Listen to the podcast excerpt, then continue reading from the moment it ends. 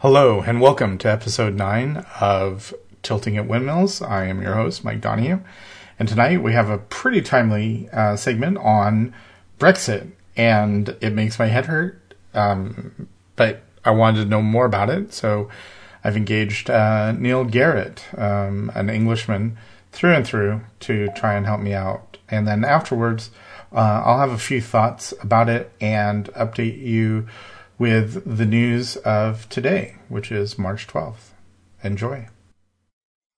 All right, we are back, and I am super excited for my first repeat guest, the Right Honorable Neil Garrett of Ingerland. Neil, how are you this evening? Hi, Mike. I'm very well. I think you've just promoted me somewhat there. But it's nice to be back on the show. I just thought every Englishman was right honorable. Oh, that's true. Yes. Okay. So it works. Welcome back. Today we're going to have you on to talk about Brexit, but there is a super pressing sort of question, I think, that we left hanging in the last interview. And I know it has tormented you. And that was understanding why Leicester is spelled like something like an illiterate wrote it down, yeah. A Lovecraft novel. Yeah. And I know it bothered you so much you instantly went to Oxford to research it. And why is Leicester? So for those of you who don't remember, so I was born in Leicester, grew up in Leicestershire, and Leicester is one of quite a large number of places all across England, not in Scotland or Wales, that end in Cester or Caster or Chester. And that suffix always means the same thing. And it means it was a Roman garrison, a Roman fort, when the Romans invaded in about 52 AD. So getting on for 2,000 years ago, Romans came along and they established a whole series of forts right across England as they invaded and subsumed England into their empire. And so all of those places, Manchester, Leicester, Doncaster, Bicester, all of those places all that you see on the map all over England, that is what that name means. And so the reason why it has a weird spelling and it doesn't seem very congruous with modern English is that the people who were living there at the time England didn't exist as a place and they weren't speaking English as a language. The Romans came in, they were speaking Latin, they weren't English. They were here for about 500 years. Eventually, they left. Then there's about another 500 years of history where we were the sort of Anglo-Saxon period, which I think is this period of seven kingdoms that, like Westeros in Game of Thrones, is modelled on. Right. But they weren't speaking English. They were speaking Anglo-Saxon, which in theory is an early form of English. But if you go online and Google some Anglo-Saxon and try and read it, you'll have some trouble. And so really something resembling English didn't exist for about 1,000 years after the place called Leicester was put on the map and called Leicester. So that's the reason why the spelling is weird by the standards of modern English. And most of those places like Bicester, Bicester, all of those places, some of them have got quite phonetic spellings like Manchester, but lots of them are just weird because they've been around for so long. It's just kind of evolved in some strange direction. So I'm sure there was an answer in there somewhere, but I missed it. Are you saying it's because that's what the Romans originally called it? So there probably would have been a place called something like Leice or Lice or something like that. And then they just stuck this Castor, which is the Latin word for castle or fort. They stuck that on the end.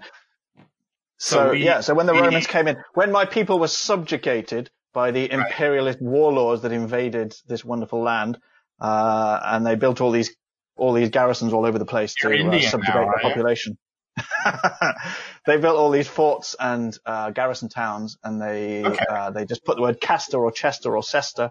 Originally, it would have been Castor, but it sort of morphed over the 2,000 years in between.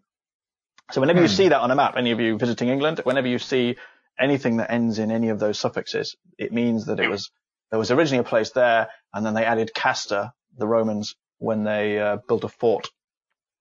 Nice. Okay. Yeah. I'm trying to think of a modern equivalent, but I can't. So we have our answer. I can now. Well, Fort Lauderdale. I mean, I assume there's a fort there, or all those places in America with fort in the name. Were they forts? There were forts. Fort Dearborn, Fort Knox. I don't know. But there are cities that have that have a fort, but we didn't. I don't know that we stole someone else's name or appended someone else's name, but anyway, whatever. It is what it is. So there you go. Nice. So we have you on today to talk about a word that's much more spellable in Brexit, which is a conjugation of Britain and exit. Super snappy. Because if it was just England, because Anglics, or Scotland, Scottics. Yeah, I have to say, I'm not a fan of these kind of fake portmanteau words, whether it's Hollywood couples or political movements. And I vowed. It works well. Well, I did vow that I would never use the word, and then I realized that it was a losing battle, so I gave up about a year ago. It could be worse. We now, because we had Watergate in the 70s with Richard Nixon, any sort of scandal at any level now rises to gate levels. Do you know what? We have the same thing. The stunning unoriginality is that we have all of these something gates as well. And we didn't even have Watergate. That was just the thing we read about in the newspaper with Richard Nixon. Right. Like in 1974 or something, was it? Yeah. It's language is a funny thing, they say, even if I am not. So let's talk about Brexit. So the first, I think the foundational thing is that you guys have something called the EU, right? Yep. Which is the European Union. Right, which is, I don't know, a bunch of Euros getting together, and it's like a wannabe NAFTA, but the sort of NAFTA on steroids. So we have a trade zone between Canada, Mexico, United States, where we allow free trade. You guys do that within the European Union countries, but you also go beyond that, right? You free travel, consolidated laws, etc. Yeah, that's a very good point, and I think it's important. You see, there is a thing called the European Free Trade Association, which is much more like NAFTA, and that's not the European Union. It's a separate thing. And I think this is where a lot of the confusion, I mean, in Britain, and I suspect around the world, creeps in, because the European Union is not really about a free trade thing. It is about free trade, but that's not really what its aim is. The reason the word union, is a big clue that there's more than just about trade. And it's really about creating a political union. The kind of the motto, if you like, is ever closer union. That's enshrined in all the treaties. And it's about creating a political union, a monetary union. So you have the same currency across most of the members of the EU. It's about creating, essentially one large country called Europe, kind of along the same lines as the United States. So it's not really about emulating NAFTA. It's more about emulating the USA. That's a slightly controversial statement. And certainly people in the UK who are in favor of remaining in the EU tend to feel that that's a bit overblown. But I really think it's hard to look closely at what the European Union does without coming to that conclusion. And so it has these four founding freedoms, basically, of the single market, which is free movement of people, free movement of goods, free movement of services, and free movement of capital.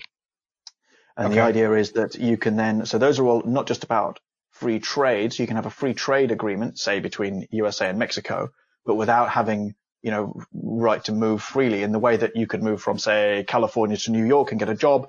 And there's no bureaucrat who's allowed to tell you that you can't do that if you've got a job. If you decide you want to go to New York, then off you go. The idea is to create that same kind of freedom that if I had a job in Germany, I could just go to Germany and there's no one who's allowed to tell me that I can't. In contrast to, say, a Mexican who wants to come and work in the United States, they have a battle to get, to convince somebody that they should be allowed. And so it's really a much bigger thing. I mean, I'm trying to describe this in a very neutral way, without saying whether this is a good thing or a bad thing. But it's important to understand that what the EU, the European Union, is trying to do is much more than just a free trade area. It is trying to create something that is much more like a European counterweight to the USA. I think the people who founded it very much saw it in those terms. Back in when you had the Soviet Union, the United States, they saw the idea that you would then have the European Union as a kind of third major bloc within the world. Yeah, and so without going back to Roman times, it has been burbling quite a bit, right? Didn't this sort of start in the 70s? Yeah, and actually what's interesting, there's some really interesting speeches you can find from back in those days. And what's interesting then is it was the left, so the Labour Party, which is the main left-wing party in the UK, that was the Eurosceptic party. They were against going in and in favour of coming out, having gone in. And it was the Conservative Party, the centre-right party, that took us in fact. It was Edward Heath, who was the Prime Minister in 1974, who took us into the European Union. And although we had a referendum, the referendum was after we went in. So we went in, I think, in 74 and then had a vote in 75 about whether that was the right thing to have done. But obviously the inertia was then always, genuinely, the inertia was always staying in. And the reason why, the politics of it then were that the Conservatives saw an opportunity for free trading and open markets across a bigger area and promoting business. And the left saw it as a kind of neoliberal conspiracy to crush the man, to crush the little guy by the big guy. So that was kind of how the left saw it then. That during, I suppose, the late 70s and early 80s, that totally reversed, and gradually it became, leaving the EU became a Conservative Party project, and the left became much more, they saw Europe as a way of protecting workers' rights, protecting trade union rights, and so on. So let's just run through the pros and cons then real quick of the modern EU.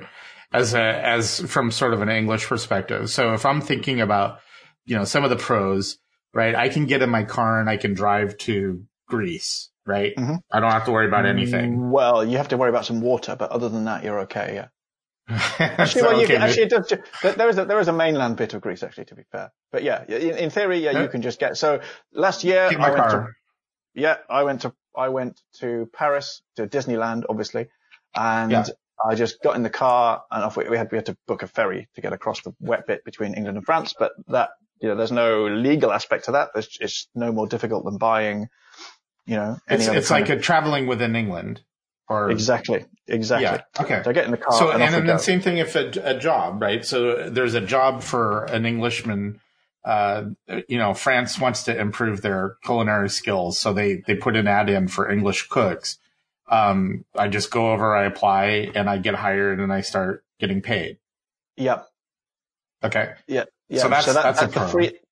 Yeah, that's so the free movement of people. It covers exactly that. If you wish to go there and work, then no one can stop you. Doesn't matter if I'm a citizen or not a citizen.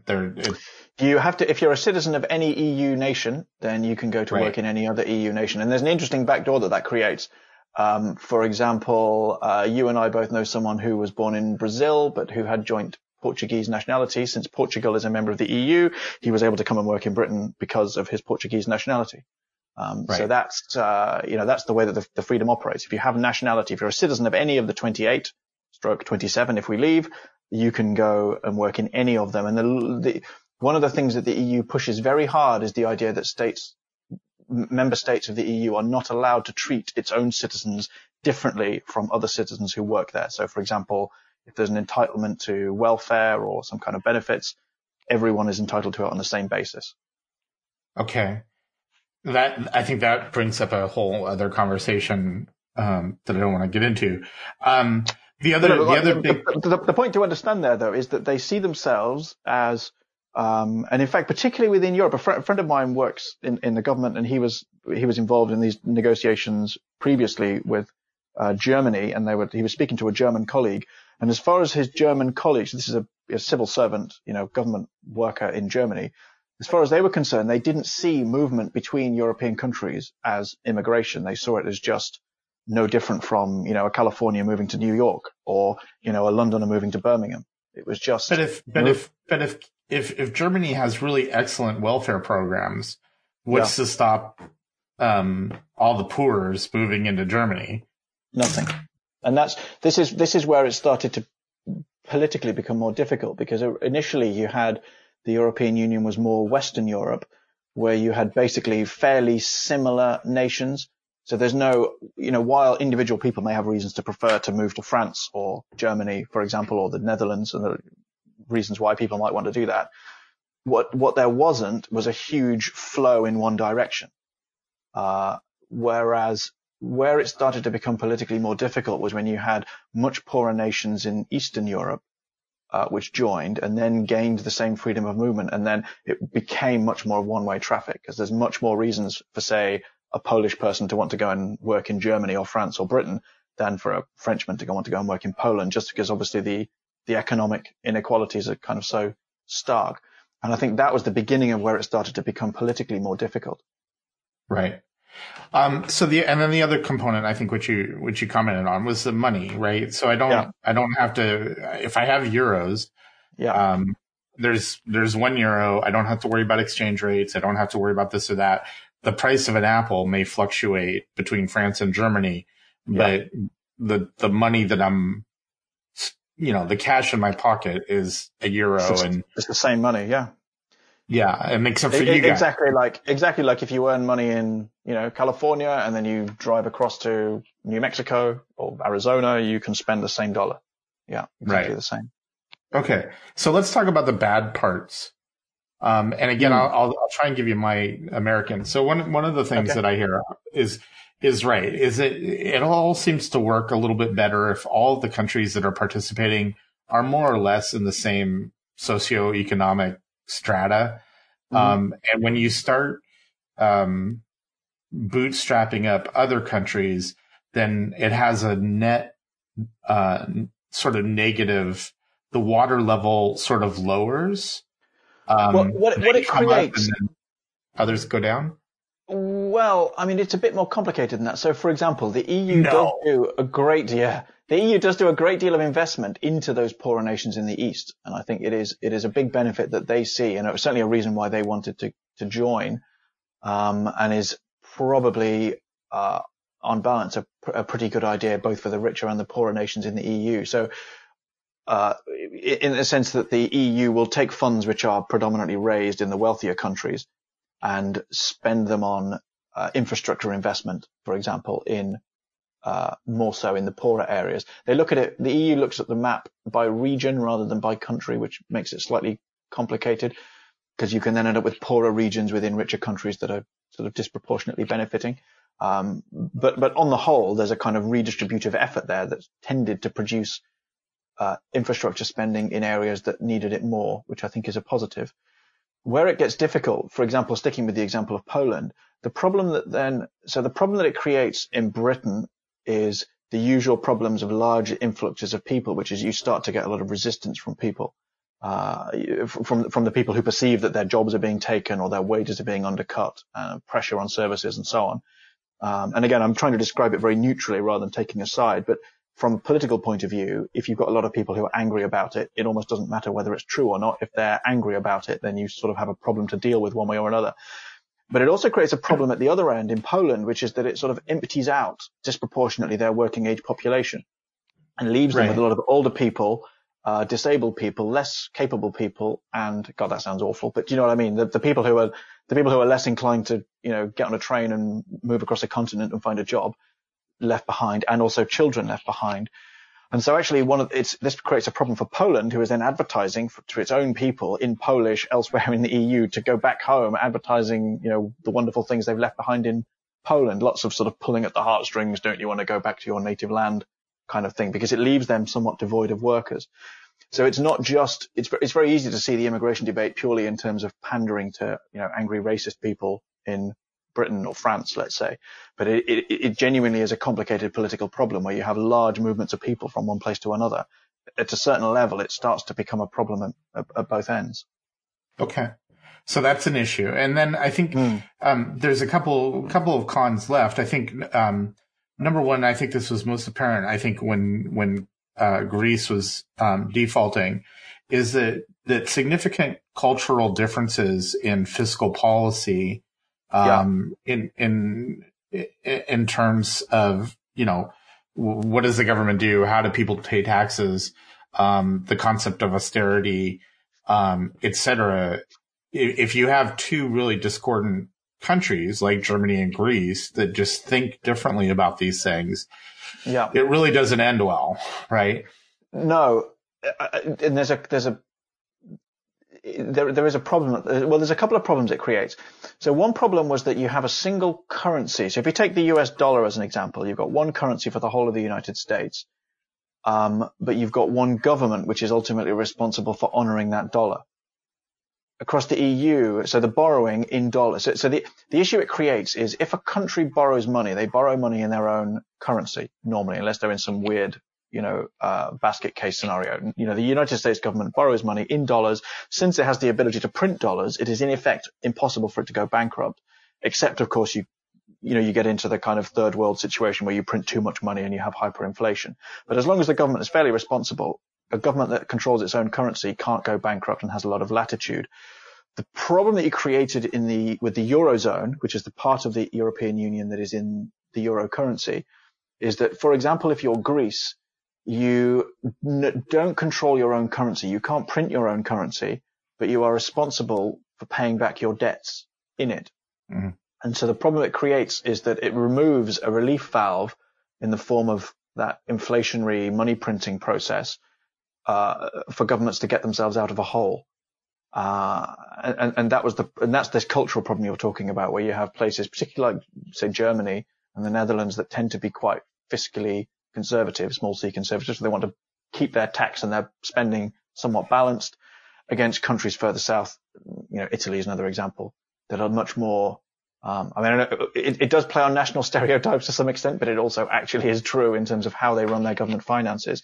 And the problem that it creates is it now becomes Germany's problem if Greece starts just spending very profligately, which is sort of the problem they got into. So the Greek governments were spending profligately, but then they couldn't print drachma, which was their former currency. They couldn't print drachma to get themselves, to pay off their own debt. So then they had to pay it back in this hard currency, just like you or I, if we borrow money, you have to pay it back in hard currency. You can't just go and print your own dollars and pay it back. That's the problem that it creates. Is that one of the reasons why Britain stayed on the pound, was for that? That is one of the problems. The other problem is you can't set your own interest rate. I suppose the real reason, to be honest with you, is because just a sufficiently large number of people in Britain were very against it, for a whole load of reasons. Most people are not. They didn't do the level of economic analysis I've just given you. Most people just would go instinctively, we want the pound, we're keeping the pound, you can keep your euro. I think probably most people's analysis didn't get beyond that. And there was enough political pressure within the UK, kind of in the late 90s, early 2000s, to make sure that Britain just stayed out when it was all happening. I think Tony Blair, who was the Prime Minister at the time, was quite keen to go in. But there were enough people, certainly the Conservative Party were very against it, and there were enough people within the Labour Party who were at least wary of it to make it politically difficult so that it didn't happen. There's another factor as well in this though, which is that, Germany gets what happens if you're a country that exports, let's say you take Germany before the Euro, so you're making lots of luxury vehicles and other things that Germany makes, loads of high-tech engineering. They make great cars. Yeah, exactly. Cars. Which they do loads, which of course they export enormously around the world. I'm sure you look out your window, I'm sure there's a lot of German cars out of your window. And what happens is, if you want to buy, in very simple terms, if you're an American and you want to buy, let's say, a Mercedes, Mercedes would have been selling the car. Yeah. So Mercedes is selling the car in Deutschmark. So if you want to buy it, although it might not appear like this on the surface, in reality, you have to spend your dollars to buy Deutschmark and then use the Deutschmark to buy the car. And so if you have a country that's exporting very strongly, that generates a lot of demand for their currency, which makes their currency quite expensive, which then kind of mitigates against their export because it makes their exports more expensive, if that makes sense. So as the Deutschmark rises against the dollar, that same Mercedes now costs like 3,000 more, 4,000 more. And at some point, I don't know, some other vehicle, I don't know what the competitor is, a Toyota maybe, a Lexus starts to look more competitive, which is obviously ultimately priced in yen. So this, as currencies float up and down, very strong exporting nations, their currency becomes stronger, and then it becomes a kind of slight headwind for their exporting. Now, within the Eurozone, that's not happening. Germany is locked in to this fixed rates of exchange with all the other European nations. So it gives them a pretty big advantage in exporting, because they're exporting all of this stuff, Mercedes, for example, So now instead of buying Deutschmark to buy that Mercedes, you're now buying euros to buy that Mercedes. But the euro is not rising with the German economy as much as the Deutschmark would, because it's also partly weighed down by the likes of other countries that are not those exporting powerhouses. You know, Greece, right. Not so much Greece because they're a very small economy, but, you know, maybe France or Italy. So it allows you as an American to keep buying that Mercedes at a lower price than it would have been if it was priced in Deutschmark, which gives Germany as a very efficient and very export driven economy a huge advantage, which they've enjoyed for the last 10, 15 years or so in the euro, which is another one. So it's very easy to look at the Eurozone debate and say, why should these hardworking frugal Germans bail out these feckless Greeks? But in actual fact, there is a there is a big and very hidden subsidy. Yeah, but there's this big hidden subsidy that Germany is getting from being in the euro, and so part of this whole bailout debate with Greece was not so much bailing out the Greek people. This was where it was. I mean, I found it quite appalling the way that it was done, because it was in actual fact German banks, more so, that were being bailed out rather than Greek people. So German banks had lent money to the Greek government in euros, thinking that this was a zero risk transaction because there's no currency risk. Suddenly Greece looks like it's in trouble. The people who would really be in trouble were the German banks and French banks that had lent money to Greece. And the bailout that the European Central Bank forced Greece to take was primarily not a bailout of Greek people, but of French and German banks. And so there's... It's not an unmitigated good thing. Sorry, I've made it like 50 times more complicated. But these are all the issues. It's just we're so far afield. We've actually left the Eurozone. I just want to wrap it up very quickly because I think it is relevant. Is that also the EU laws? There is some subjugation of or overlap of the EU laws that are decided in Brussels or wherever the heck they get together. Yeah. That all members of the EU have to abide by. So if they say, I don't know, bananas are illegal, England has to obey that law? That's exactly right. So the supreme law here, so I'm sitting here in London, the supreme law in effect here is not English law or British law. It is European law. That was the European Communities Act that was brought in 1970, whenever it was.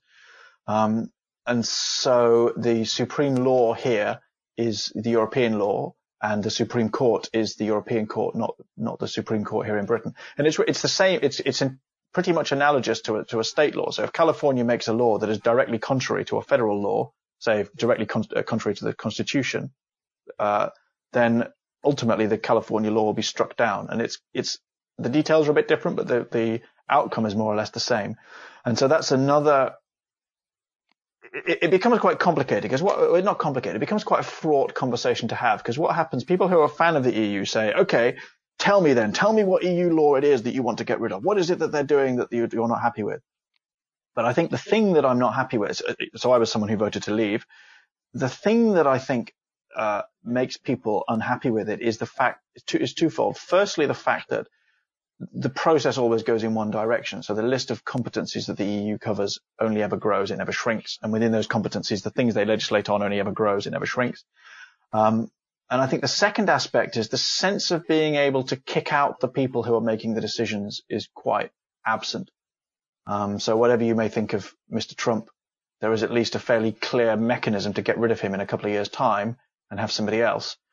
And if you don't like the people in the EU who are making the laws, there's not really a mechanism to get rid of the people and change direction and have somebody else. But there is, and it's called Brexit. So let's talk about Brexit. So, a few years ago, I don't even know so I'll just give you my American perspective and then you can correct me.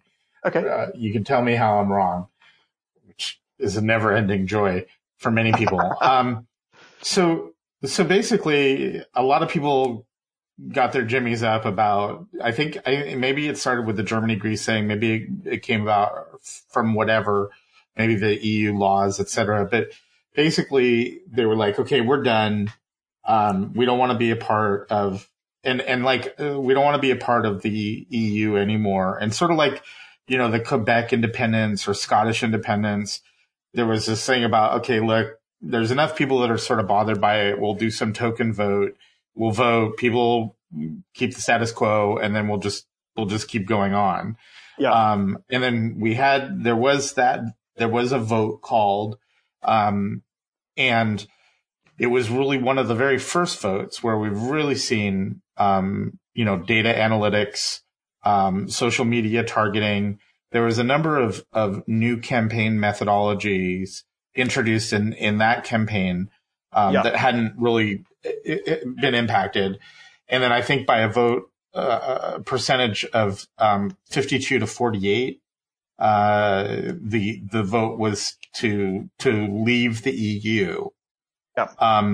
And then setting that aside, the clock started ticking. Basically, there was a 2-year clock to figure out how do we get out of this thing, mm-hmm. And negotiate an exit and basically secede from the union. And that clock, that 2-year clock, ends in 19 days, something like that. Yeah.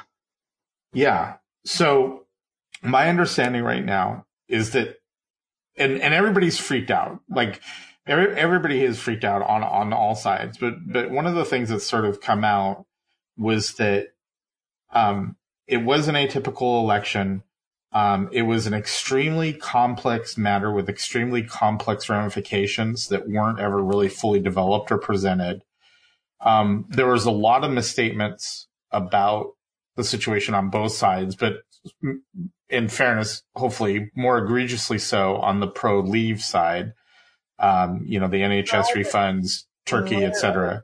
True. I mean, for example, The government at the time, the Conservative government at the time, said if you vote to leave, we will have to have an immediate punishment budget. This was how it was dubbed. So we would have to have this punishment budget immediately. There will be a recession immediately. And none of those things happened or were really ever likely to happen. Right. So I think there was a bit of fudging on both sides. But the reality is that, it was bad and people weren't fully informed. And now everybody's sort of dealing with this. And right now the situation, there had to be a negotiation. So if we leave, will you let us keep these rights or these tariffs or that tariffs? Yeah. Can we have this border open, that border open? So there was the concept of a deal where there was sort of a graceful exit. And then there's this idea of just no deal, which is, you literally close the doors, right? And you're back to 1973 or whatever, where you're just your own separate, completely distinct country again. Mm. So those are the two main options, right? And I know there's a third option because complicating this already crazily complicated situation is the Northern Ireland border. Yeah. And because basically what would happen in the case of what they call a hard Brexit, or a no deal Brexit, the Northern Irish border with Ireland would remain EU, and yep. Northern Ireland would not be. And so the old style, borders, checkpoints, etc., would go back into place again. So there's sort of a side deal that's also being worked up, a backdoor deal, I guess, to try and allow for that. So is that, I know it's crazily complex, but and then the other option is to knock it all on the head and not bother and stay in the EU. I suppose that's the other option. I think that's not a bad outline of the options.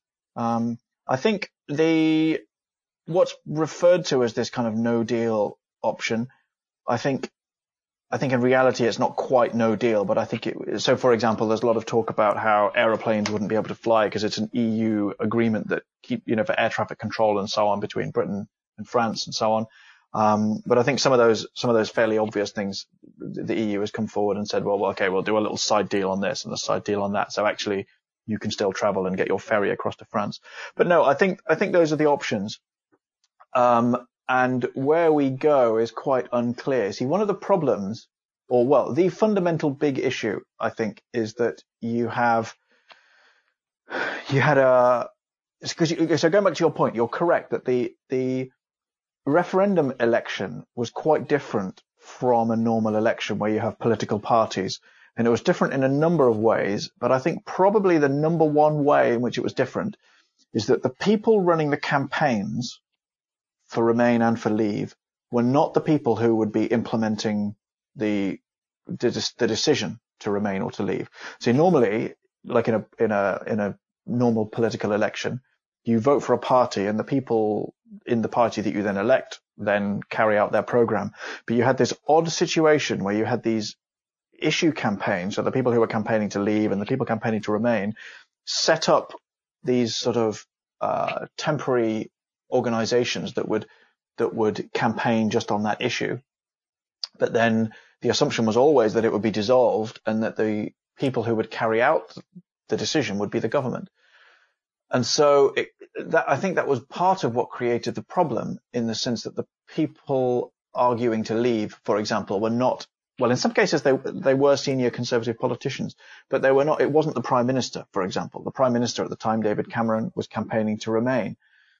And so I think at the bottom of the problem is, firstly, that you weren't electing the people who ran the Leave campaign who would then operate the actual process of leaving. And some of those people, frankly, made themselves quite scarce after the election and haven't been as involved as really I would have liked to have seen them. And secondly, you had a problem of a parliament which was predominantly populated by people, and a government predominantly populated by people who had supported Remain, who were now in the situation of having to carry out a program that they had campaigned against and hadn't wanted, and presumably thought was either impractical or just a bad idea. So at the bottom, that's the problem. Because normally when you have a government in any country that's carrying out a policy, you have at least, a large chunk of the people in that governing party that wanted it. And I think that's the unique and strange situation that we're in. Yeah. So for those of you who haven't seen it, there is an excellent, well, I thought it was good, show called, it's a 2-hour sort of movie called Brexit, starring Benedict Cumberbatch. And I forget if it's on Showtime or Netflix, but it's bouncing around there. And it goes into those, because this was the weird thing, the creation of these two quasi-political entities that argued or were responsible for running that campaign to either leave or remain. And I think there's a baseline fundamental issue with politicians making promises that they don't keep down the road, but at least you can hold those politicians responsible in the next election, right? Here, I think you had a situation where these entities could make all the promises in the world or all the statements in the world, and they were not beholden to any of them. Yeah. And were understood not to be. I mean, that was the curious situation of it. I mean, I have to say personally, I'm not a big fan of referendums in general for that reason. I much prefer representative democracy, where you elect people and they make decisions, and then if you don't like what they've done, you vote them out and put somebody else in. Right. Partly for this problem, but that's partly. And if I, and just to be fair, a bit more fair and balanced, I think the people who are most keen on remaining in the EU and who still are now very keen on abandoning the whole process and doing it, if they were on this show, they would be saying, well, the whole reason why it's not working is because the whole thing was a stupid and impossible thing to begin with. It was never possible. It was only this sort of mad fringe idea, which somehow became mainstream. Inexplicably, people then voted for it, and now we're stuck trying to carry out this impossible thing. I mean, that's not what I believe. But is that a large number of people who do believe that? But so what part of that don't you believe? Because that sounds pretty accurate to me. Well, if it's true, okay, so just as a thought experiment, let's imagine that it's true. What it would mean is that at some point, so all the way along in Britain's history, so as I say, it was 1974, I think, when we entered the EU. So we're talking about 45 years, something like that, that we've been in. The argument has been throughout that there has been no actual loss of sovereignty, that Britain remains a sovereign and independent nation, able to govern itself, and if we choose to, able to leave the European Union. And coming back to, the bit I said at the beginning about how the European Union is, in my view, attempting to form something like the United States of America, where Britain ends up in a position something like New York State or California or something. The people who are I should say, without generalizing, quite a lot of the people who are big fans of the European Union would reject that completely. And part of their argument in rejecting it would be that this is some sort of mad Brexiteer fantasy about how the EU is all controlling. And this is a sort of a conspiracy theory, and Britain does remain sovereign and independent.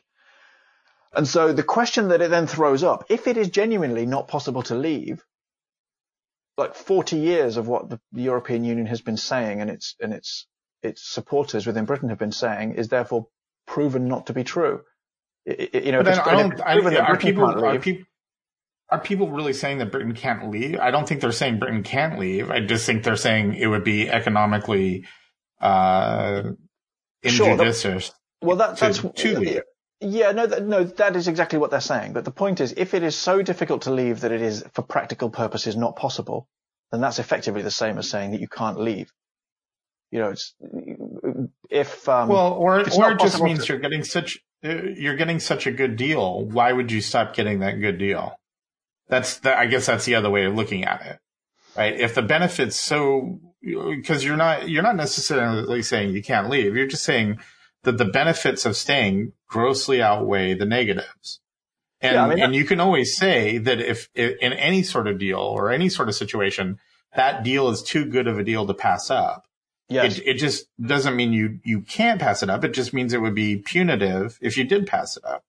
Yeah, no, that's true. What you've just said is exactly the sort of Remain campaign's view, I think. And so it's a pretty mainstream view. Who are idiots, right? They're idiots. Call them idiots. No, they're not idiots. I don't assume that people who disagree with me are idiots. So what you've set out, I think, is quite a fair way of putting their point of view. I think the difficulty arises, and where this I don't think we're there yet, but this crunch point that's arriving. So the alternative would be to say, okay, Japan does pretty well. They're not in something like the European Union. You know, they're an island nation, a bit like Britain, similar kind of independent-minded outlook on the world. If they can not be in the EU, then it should be possible for us not to be in the EU. And I think somewhere in between those two, there's a lot of grey area which we're currently exploring. And the question is exactly how damaging is it if we leave? And if it is so damaging that it's almost an act of national suicide, which is the kind of language that some people are using who think we shouldn't be leaving, then I would say that at some point in the last 45 years, we crossed a threshold where de facto we were stuck in, even if legally in theory we could leave. And I think that is quite an important issue if that arises. Now, I do think that it is still possible to leave. And part of the way that I think it's just my personal view that we should leave comes back to the point I made earlier about there's the European Union, which is this kind of, in my view, an attempt to create a sort of United States of Europe. And, I mentioned the European Free Trade Association, which is more like NAFTA. So it's called EFTA. I think where we should be is there. So then we would still get all the free trading, but we wouldn't be part of the political union for reasons that remain slightly mysterious to me. The government has not pursued that option. Well, it's not that mysterious, actually. Because it's the obvious compromise option, both Leave and Remain campaigns trashed EFTA as an option during the campaign, and it has never really recovered from that. It's been seen as a kind of mutant hybrid that nobody wants ever since. So, and you understand, like when you chose Japan as your example, you understand that Japan is joining the TPP, but you're saying that in terms of, degrees of sovereignty that a trade agreement or a group of countries collectively participating in a trade agreement is nowhere near as egregious as a single state. So who's in the TPP? Japan, United States, various other. Well, not United States. Japan, Japan, China. I want to say. Who are the other folks? Singapore, Australia. I've got them here actually. So the 12 nations that negotiate. Mexico. Yeah. Oh, I'm crying. So will Japanese people have free movement to and from Mexico? If the United States had stayed in it, would Japanese people be allowed to just move to America and Americans just allowed to move to Japan? No. So you see, it's a much looser, it's more about free trade, and EFTA is more about free trade. And I think there's this issue. Well, there's a complicated thing because actually there is a free movement element of EFTA as well, partly because of the way that it does its free trade is through the European Union single market. But I just think, so my feeling on it is that the political strains that you're seeing, not just in America, but in Europe and in other places, from these very large migrations of people, it really worries me where that's likely to go. And I think the people who are in favor of immigration, I think are too readily dismiss the people who are worried about it as just a bunch of kind of racist backwoodsmen. But from my point of view, as an elected politician, I'm elected not just to represent the people who I agree with and who voted for me, but all of the people. And if I have a whole load of people in my area who are incredibly unhappy about something, even if I think it's an irrational thing to be unhappy about, that is a problem that I have to think about. And so from my point of view, this rising level of movement of people and the rising political tensions that creates, particularly the rise of the far right, the rise of kind of slightly crazy populists and the far left and all these various mad political groups in response to some of those strains, you know, I just feel that we're on an unsustainable path. So that's, for me, that's the issue with free movement is, I think, particularly once you have a lot of one-way traffic going in one direction, I think it becomes unsustainable, and I think there'll have to be some kind of break on it. But that's not really my reason for wanting to leave. That's just that's an issue that would be there whether we did or whether we didn't. For me, the issue is this question of ultimately who gets to decide what the laws are in the place that I live, and do I have the power to kick them out and put somebody else in? And within the EU, you just don't have that. Right. So let's talk about the political breakdown just a little bit. So the Remain tended to be sort of the right wing folks, the Conservatives, and then Remain was Labour. No, and the left. No, this is why it's such a complicated issue, is because it cuts across left and right. So in general, no, I mean, within the political parties, there are certainly far more people who want to remain on the left. Most people on the left are Remain, but there's a curious anomaly, which is that this part of the left in the 1970s, who were really against the EU because they saw it as a sort of neoliberal project, includes the group of people who are now in charge of the Labour Party, which is the main centre-left party. So Jeremy Corbyn and all of his little gang running the Labour Party are part of that Eurosceptic left, which is very small, but now quite powerful because they control the Labour Party. But you're right, most of the people on the left tend to lean, let's not sort of be too specific. They tend to lean towards being in the EU, and wanting to leave is more of a kind of right-wing thing because it tends to focus on issues around sovereignty. Yeah. It's nationalism and sovereignty. So March 29th, right, is the deadline, right, from Article 50, which y'all can Google or whatever, that whole vote.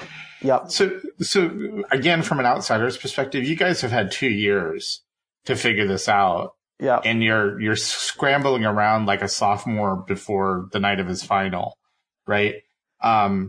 It feels really like you've really, there's gotta be an English phrase for screwed the pooch, drop the ball, own goal. It's not been very plain sailing, has it? It's not. It feels like you've just scuppered the entire 2 years and done nothing. Yeah, it does feel like that.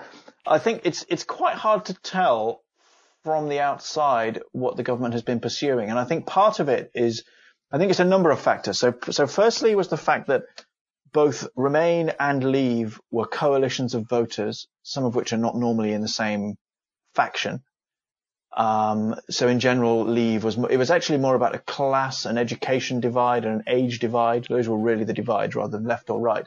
So people who were older, people who were less well educated, people who came from more like blue collar areas, blue collar employment were more for Leave, and kind of educated, younger, city living people were more for Remain. And that kind of cuts across the two parties. But the problem was that different people were voting Leave and Remain for quite different reasons with quite different political outlooks beyond that question. And so I think the question that it threw up is exactly what did Leave mean? And what did people who voted Leave want? and what therefore should leaving the European Union look like. And the problem that that created was that then immediately the whole political map splintered into various groups, none of whom was big enough to have a sort of controlling block. And so there were people who voted to leave, you know, basically out of a pure, you know, Trumpian national populism kind of view that, you know, we don't want to be run by these foreigners, let's get rid of them and let's be out of it. That was definitely part of it. There were also people who had this much more thoughtful sovereignty-based argument about democratic processes and so on. That was part of it. And generally those people were much less bothered about immigration, much more bothered about the political bit. And then you have people who voted for Remain, but who actually want to respect the fact that we voted to leave. And so they then became people who felt that we should leave because that's what we'd voted for, even though it's not what they wanted. And so you have this really complicated coalition of people. And that's reflected in Parliament. So ultimately, remember, the Prime Minister is not like a president. So the Prime Minister in the UK cannot just issue a decree and it happens. It has to go through Parliament.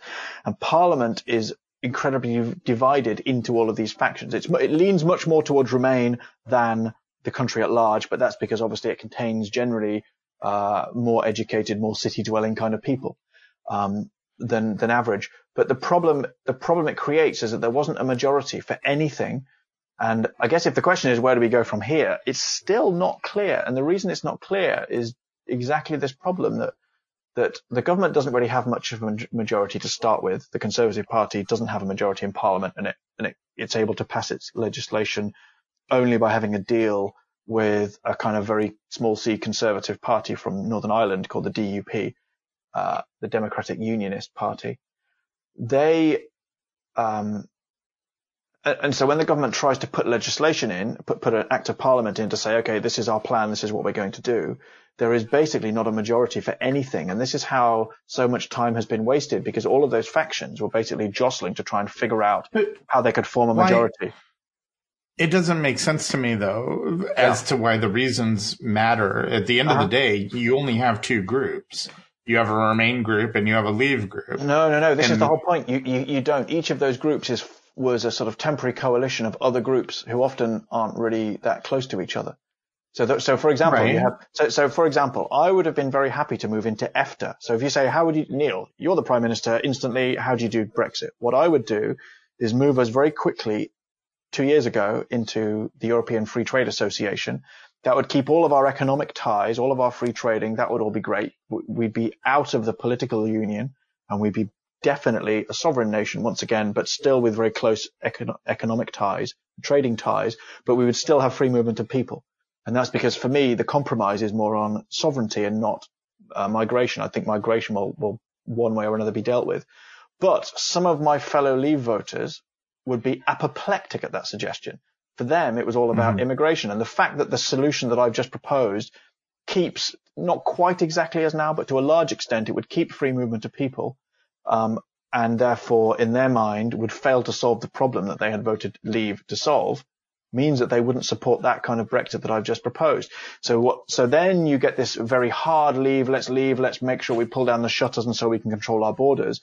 But that then raises all of these questions about the economic damage that does, because we reduce or impair our trading relationship with our neighbours, which is why I'm less keen on that kind of approach. And so you see, it's not two groups, it's multiple different groups. Yeah, but the reality is, if you guys don't make up your mind, they just kick you out anyway. Well, right? Time's up, you got to go. Well, that's the other question: is what exactly did the EU want? Because I think the EU have played that. I mean, I don't think the British government have pursued it the way that I would have, but I think the EU have been quite surprising as well. They've been surprisingly belligerent. I think they could have had. Well, sure, you're the girlfriend that dumped them. Like, what's your reaction is, get out of here. Well, go. You think you're better off without me? Good luck. Well, I mean, you're going to be dating some unemployed guy in a week. I guarantee it. I mean, I suppose I just naively assumed that international diplomacy would operate at a more cerebral level than high school dating circles.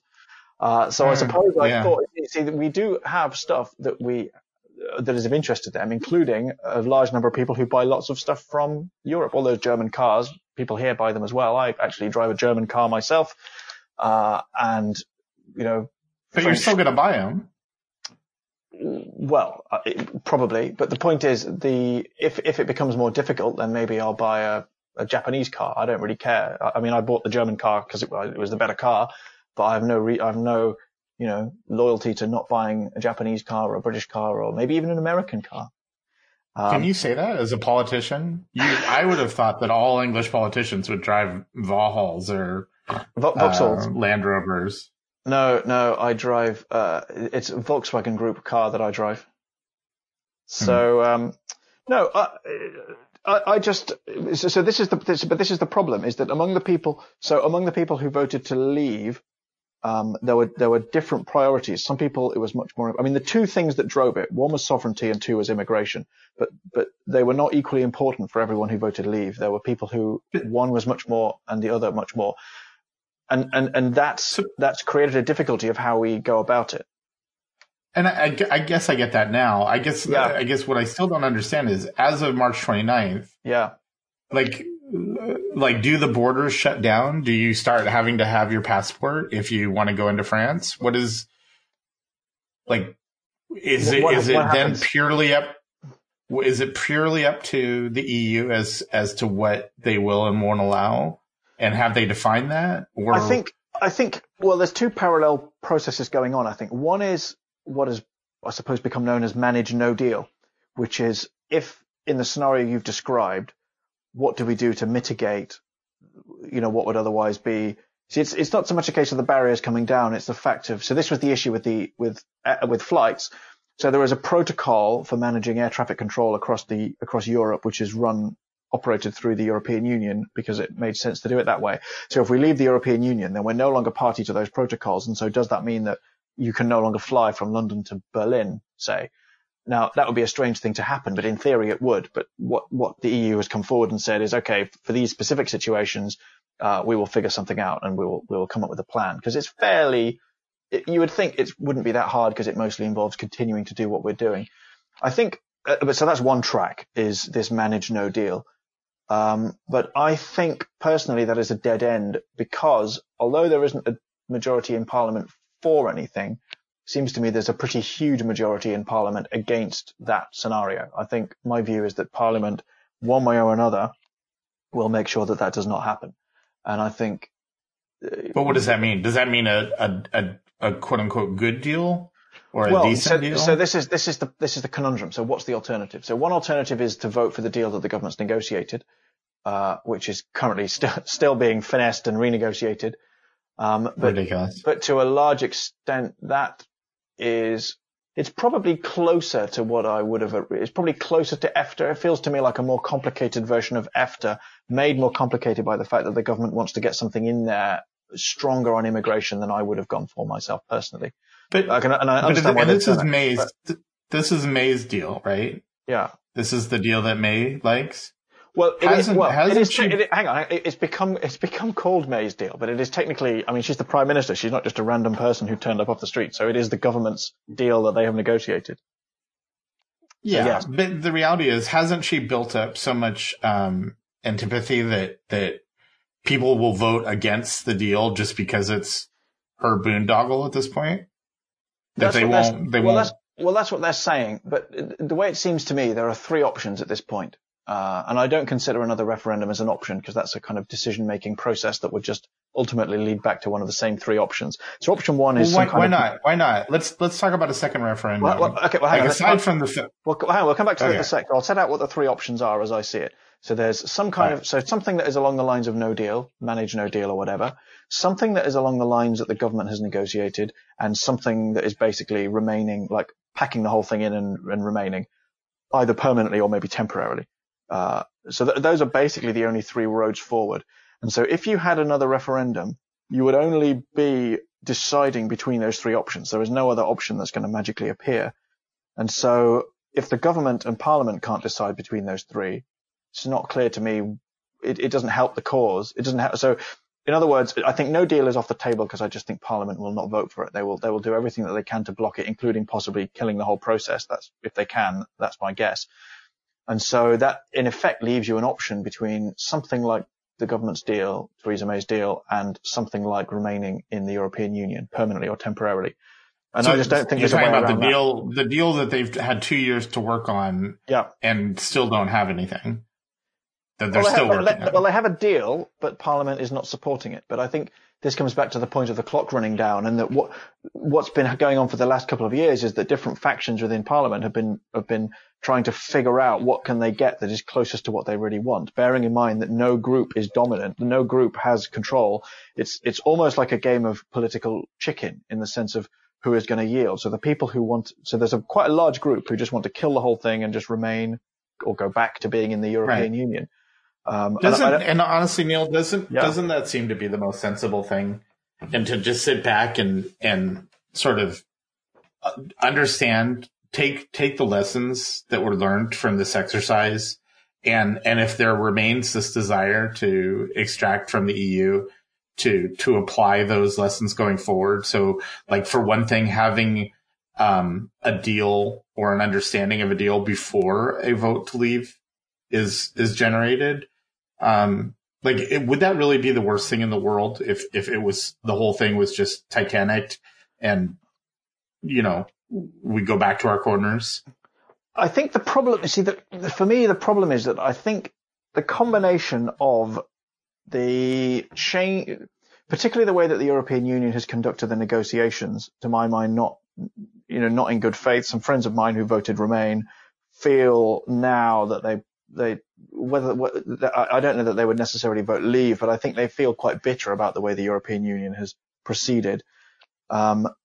Because the Remain case is built quite heavily on the idea that these are our friends across the water and we want to be with them and working with them. And I think that case is quite hard to hold up given how they behaved in the last couple of years. And I take your point about how, you know, if you're the jilted lover, you don't really want to, you know, stay best friends necessarily.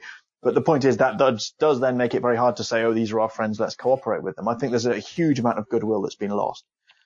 And I think the other problem, so I think that becomes difficult. And I think it would lead to Britain, if Britain just stays in the EU, I think we would become quite, even more of an annoyance within the European Union. So there's some stuff they need to do. They actually do within the Eurozone. They have to do some stuff to integrate their economies more because of the strains that the euro currency is creating. And it's quite difficult for them to do that if Britain's in the room, constantly moaning and carping and saying, no, we don't like this extra integration. We want to remain freer. So I honestly, this is part of the reason why I think it was quite short-sighted of them to be quite so obstructive, because I think it's actually in their interest. So the analogy I use, Britain has been this sort of grumpy lodger in the European Union's spare bedroom. Do you use the word lodger? It occurred to me. I don't think you're like someone who pays you money to live in your house in a spare room. Tenant. I guess so. But lodger specifically means that they're kind of living with you as if like a family member would, but they're not really a family member. They're just a person who's renting a room in your house. Lodging with you as opposed renter. I don't know that we have a word for that. Okay. We say, I mean, I've heard the word lodger. We use the word lodger, but fair enough. I just thought two nations divided by a common language, as they say. Anyway, so I think we have been an unwelcome house guest. Let's put it that way. But the point about a lodger is that a lodger pays you money, and maybe you need the money that they give you, but then they keep leaving the fridge door open and they leave weird stuff in the cupboard and, you know, all of this stuff that is annoying about living with other people. And they come and go at strange hours and play their music loud. So I think there's been, in a weirdly analogous way, I think that's partly how Britain's relationship within the EU has been. I think we've been inside being an obstacle to the further integration that I think the rest of the EU wants to do, and ourselves feeling that we were carried along with this process, even though we've been dragging our feet more than we wanted. And I think where we need to be, which would be a happier place for everyone, would be a friendly neighbour rather than a grumpy lodger. And I thought that would be quite clear to everybody involved, that they would be better off having us as a near neighbour still with good relations rather than this person who is within who doesn't want to be. And my worry is that if we do go remain in, since we're still in, that it becomes just every single debate within the European Union will just become a flashpoint, because people will just keep saying, well, we didn't want it, we voted against it, you forced us back in. So I think within the EU, I think it would make Britain even more of an annoyance to them. And I think within British politics, it's hard to predict exactly what would happen, but I think it would probably not be good. I think the amount of anger and sense of betrayal that there would be would be huge. I mean, more people voted to leave the European Union than have ever voted for anything in British history. It's a lot of people voted to leave. And that throughout, since then, there's been this kind of quite sneering and supercilious attitude from a lot of people, you know, in the media and in politics, that all these people voted for this and they didn't know what they were doing. And there's been very little attempt to really engage with, like, the argument that I put earlier about sovereignty, or even the argument about immigration, without just calling people racist. And I think all of that would remain unresolved. And I think on top of that lack of resolution, you would have a huge amount of anger. And I don't know where that anger would go, because it's inherently quite unpredictable.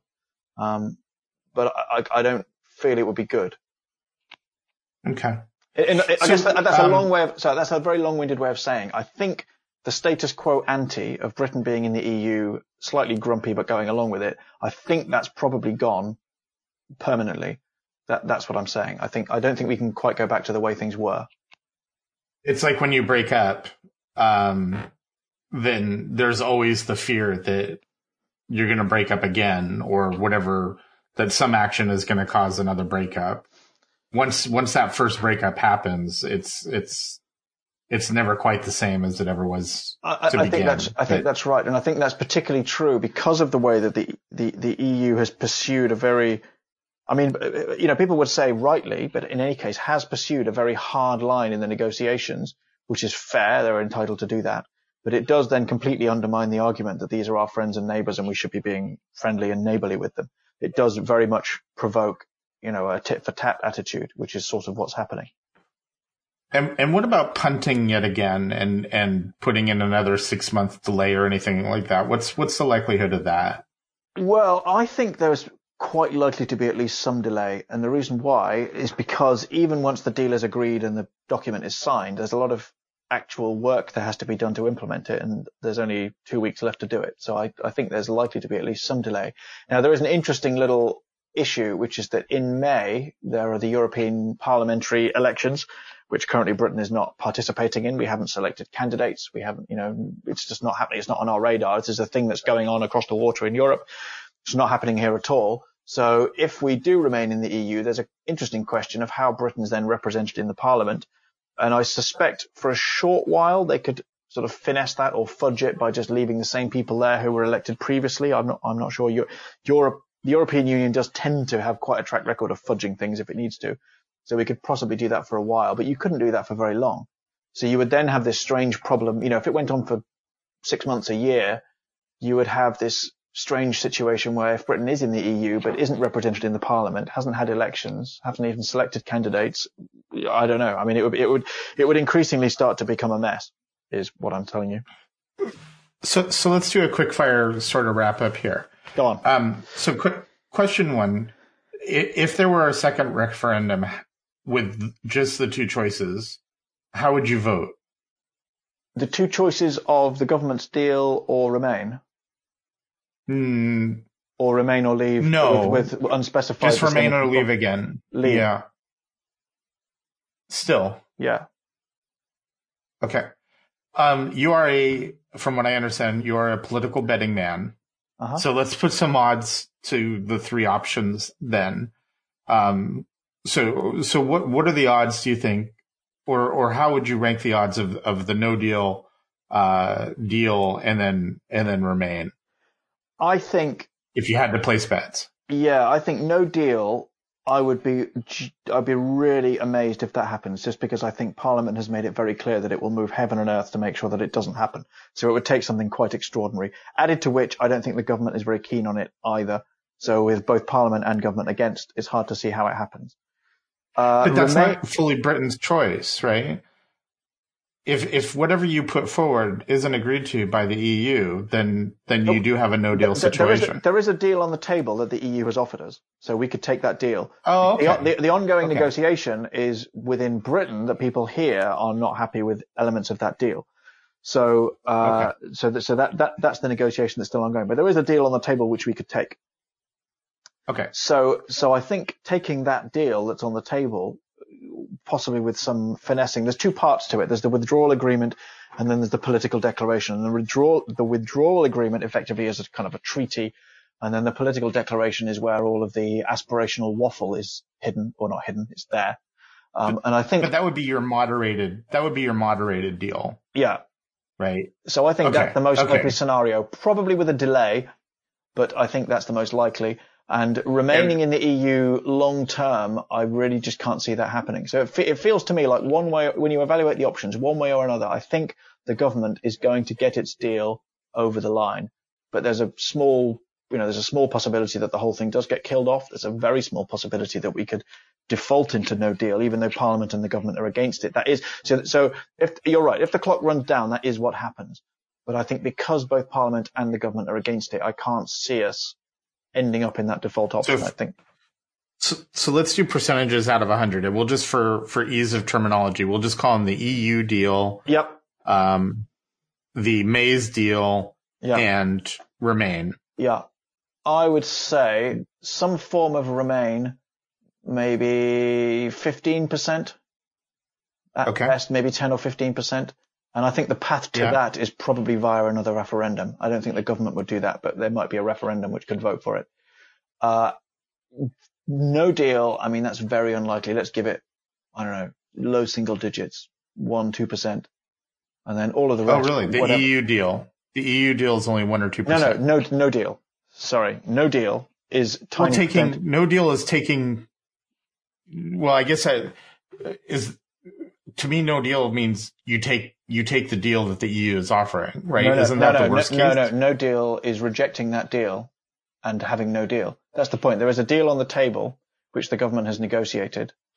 So the reason you would say, why would we not take that deal, is because it involves us paying, for example, about 40-odd billion pounds to the European Union and accepting some ongoing constraints on what we do. So no deal is saying, okay, we've negotiated this deal, but we don't like it. What we've ended up with, we're going to walk away. And that's when you then end up with this series of very small side deals on specific issues. So that's no deal. And I think that's what happens automatically if the deal isn't agreed. But I think it's extremely unlikely that it will actually happen. I think what will happen is that one way or another, the government will get its deal over the line. So the EU has more or less agreed. So the deal that's on the table in Britain, the EU has basically said, okay, we've talked about this for 2 years. Here's what we can agree on, over to you. And it's now in Britain where the argument is raging about whether we can or cannot accept the deal that our own government has negotiated, if that makes sense. So what's sort of, I still feel like there's a disconnect between the EU deal and May's deal. No, that is the deal. So the deal is the deal that's been negotiated between the two of them. They're both happy with it. Okay. Happy in inverted commas. They have both agreed it, but they need Parliament to ratify it. Yeah, and in fact, exactly. And lots of people in the Conservative Party are not happy with it. Lots of people in Parliament are not happy with it for different reasons. Some people who want to remain are not happy with it, and people who want to leave, predominantly people who want to leave, are not happy with it. But I just think as the clock runs down and the possibility, so there's a bit of a persuasion campaign underway from the hardline Brexit people that no deal is not too bad. My worry with it is that it is just a very high level of risk. So the way I think about it is like crossing a street. So what people who are in favor of no deal will say is like, look at all these countries around the world that have no deal with the European Union. They don't have this deal with them and they're fine. And the analogy I think of is like crossing the street. So you can be on this side of the street and that's fine. And you can look across and you can see the people walking happily on the other side of the street and they're fine. But the process of getting from this side to that side does require a certain amount of caution. And, you know, a managed process, you might say, rather than just going, oh, it's fine on the other side, therefore I'll just step out and walk across. It must be fine. Yeah. And I think that is the transition period is where all the risk is. And I think the people arguing for no deal, I think, are downplaying how much risk there is in the transition, which is why. But I get that. But honestly, from a position of bargaining, the EU has you guys over a barrel. You've voted for something, you're bound by it, and the clock is ticking on you to make it work. Whereas if you did do a hard no deal, you're resetting the negotiating table and you're coming in from scratch. If you want us to play ball with you guys, here's what it's going to take. You're under no artificial timeline. Yeah, to make something happen. Correct. That in a nutshell is the argument for leave. Also, we get to keep about 40 billion pounds, which is quite nice. But yes, in a nutshell, what you just said is the argument for no deal. And the argument against it is what I said before, which is that it might be fine to be over there, but the actual process of getting from here to there, I think is more complicated. But if I've done my math straight, and I say maths plural because I'm speaking with an Englishman, I appreciate it. We're still looking at like an 85 to 88% chance that some deal gets worked out. I think, yeah, and it's going to look more or less like the deal the government already has with some finessing. That's what I think will happen. And legally, if nothing is signed by the 29th, do we know legally what happens on the 30th? Yeah, we leave, and without a deal, and what exactly that means, who knows? Nobody knows. Yeah, I mean, I think, as I say, the answer to that question lies in the argument that we were just rehearsing just now between you saying, well, look, we should just get out and then we're in a stronger position to renegotiate, versus my point, which is that actual process of leaving introduces a great deal of risk, which, if it goes badly wrong, always rebounds on the government. So, okay. All right. So I think we're wrapping up here. What indicators or what statements or what activities should we be looking for over here, to kind of give us a hint as to which way the wind is going to blow on this? Is there like, looking for something from May saying is that what we're really waiting on, Parliament to have a vote? Partly. I mean, I think that there are a series of important votes that are going to happen this week. So how they go will be interesting. To some extent, I think it's not what May says that is actually the critical factor, because she's been saying more or less the same thing for about forever. I think the critical point is when you notice some of those other factions within the government or within Parliament who are currently either skeptical or against her deal moving towards it. And I guess the two, or the one in particular, there are two groups I think to look for. One is the kind of the more hardline Brexit group within the Conservative Party, who are usually known as the European Research Group, the ERG, tend to be led by people like Jacob Rees-Mogg. If they start to make noises that say, okay, we're going to vote for this deal, that helps, because that's a big chunk of the Conservative Parliamentary Party to get on side. The other group, but that's in itself not quite enough, because remember, the government doesn't have a majority in Parliament. So you kind of need some of the DUP to come on side. That's the Northern Irish Party that is sort of in a kind of very loose coalition with the government. Or, and this would be really critical, is if you start to see large numbers of people in the Labour Party, which is the main opposition party, coming on board with Theresa May's deal. And the Labour Party has had a policy of sort of studious ambiguity for some time on Brexit, essentially because the party as a whole is very pro-Remain, but the leadership is pretty pro-Brexit, and the leadership has been trying to keep itself in its position by not alienating its membership. So what is the first vote, or what day is the first vote that we should pay attention to? Oh, you put me on the spot now. I'm not sure. There'll be beginning of the week. Parliamentary votes are always Monday, Tuesday, Wednesday, but off the top of my head, I can't remember what votes are when. In any case, there's always a chance of them being delayed because they're so critical that if obviously there's a great deal of behind the scenes wrangling going on to see who is likely to vote for what. But I think a week from now, we will have a clearer idea. But the thing to look for, as I say, it's the Eurosceptic wing of the Conservative Party starting to come on board, and it's the Labour Party coming on board. And if particularly if both of those happen, then I think the Prime Minister is off and away and her deal will go through. If you just get just one or the other, it could still be quite dicey. But I think what will concentrate minds is the fact that if they don't agree something, then it is this no-deal scenario that we're looking at. And I think partly what's been the Prime Minister's strategy is basically to just keep pointing to that and say, well, if you don't vote for what I'm offering, this is what the alternative looks like. And right. That's why merely looking at what she's saying doesn't help, because that's more or less what she's been saying for quite some time. The question is whether people start to rally to that argument. And that's what I literally have no idea whether that will happen or not. And I think one way or another, there's likely to be at least some delay, I think. All right. That's it's all very depressing.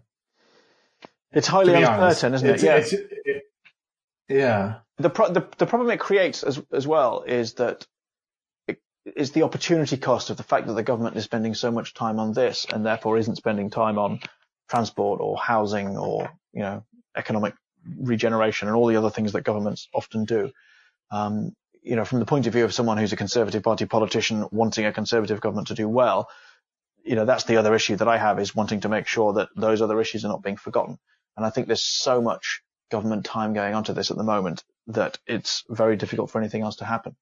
And so part of the benefit, I think, of getting this thing put to bed is that it would then allow the government to start to think about those things, which ultimately are supposed to be what governments do for the benefit of the people who elect them. That's a good note to wrap up on. I do think, though, that you should say friendly neighbor versus grumpy lodger and put it on a bus. Buses seem very popular there. It seems to be your most effective form of advertising. So, Neil, I would love to say you've made this all crystal clear. I don't think it's possible, but you certainly helped. I've clarified the lack of clarity. How about that? I've pointed out where they You've removed the dust to reveal an opaque window. So I do greatly appreciate it. Thank you for taking the time.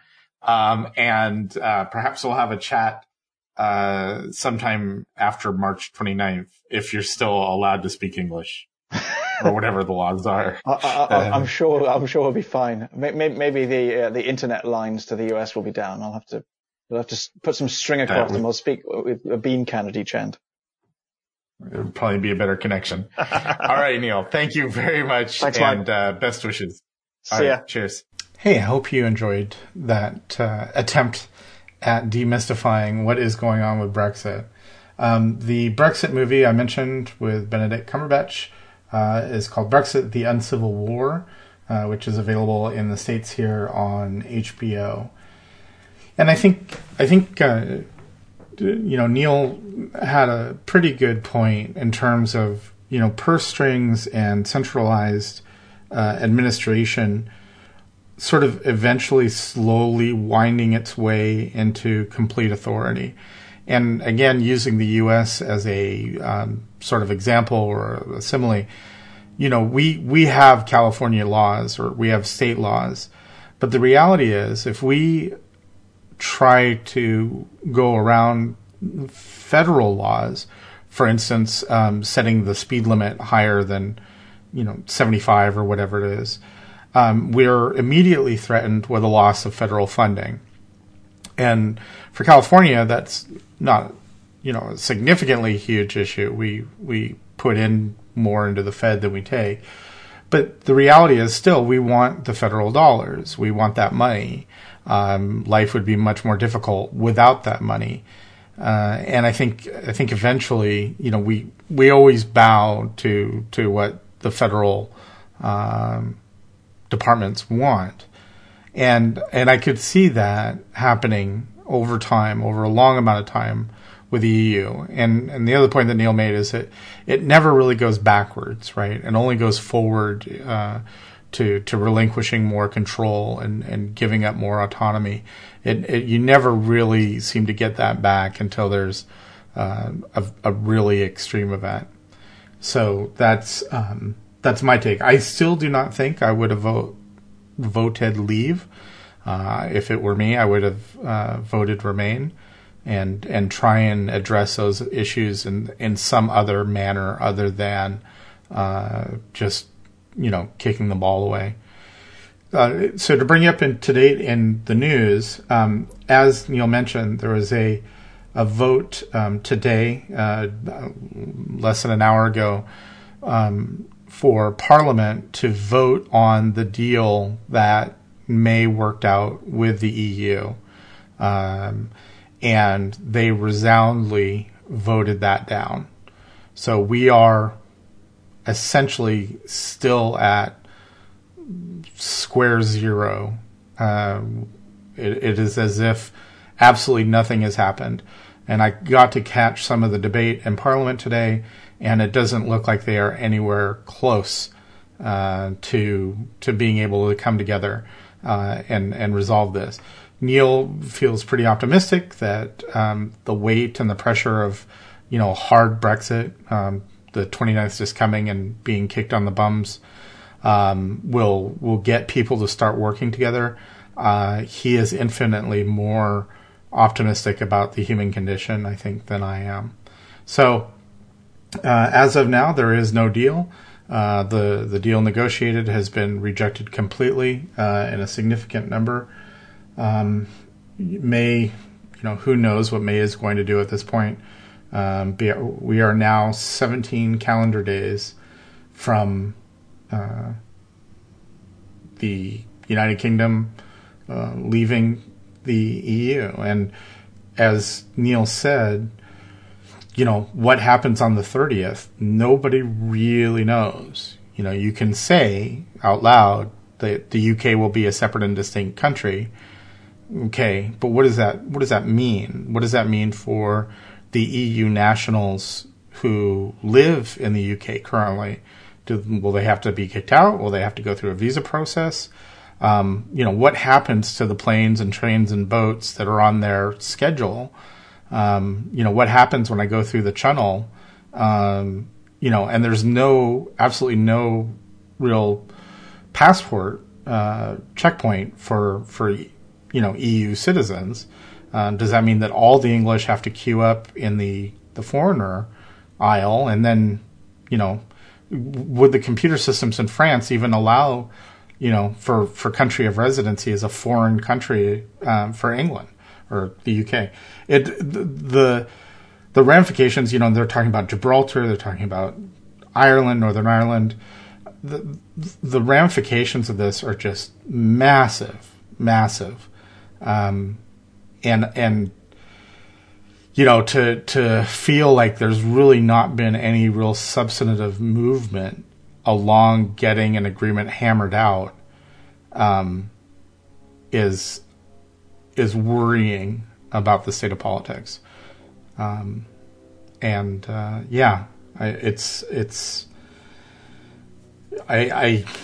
don't know.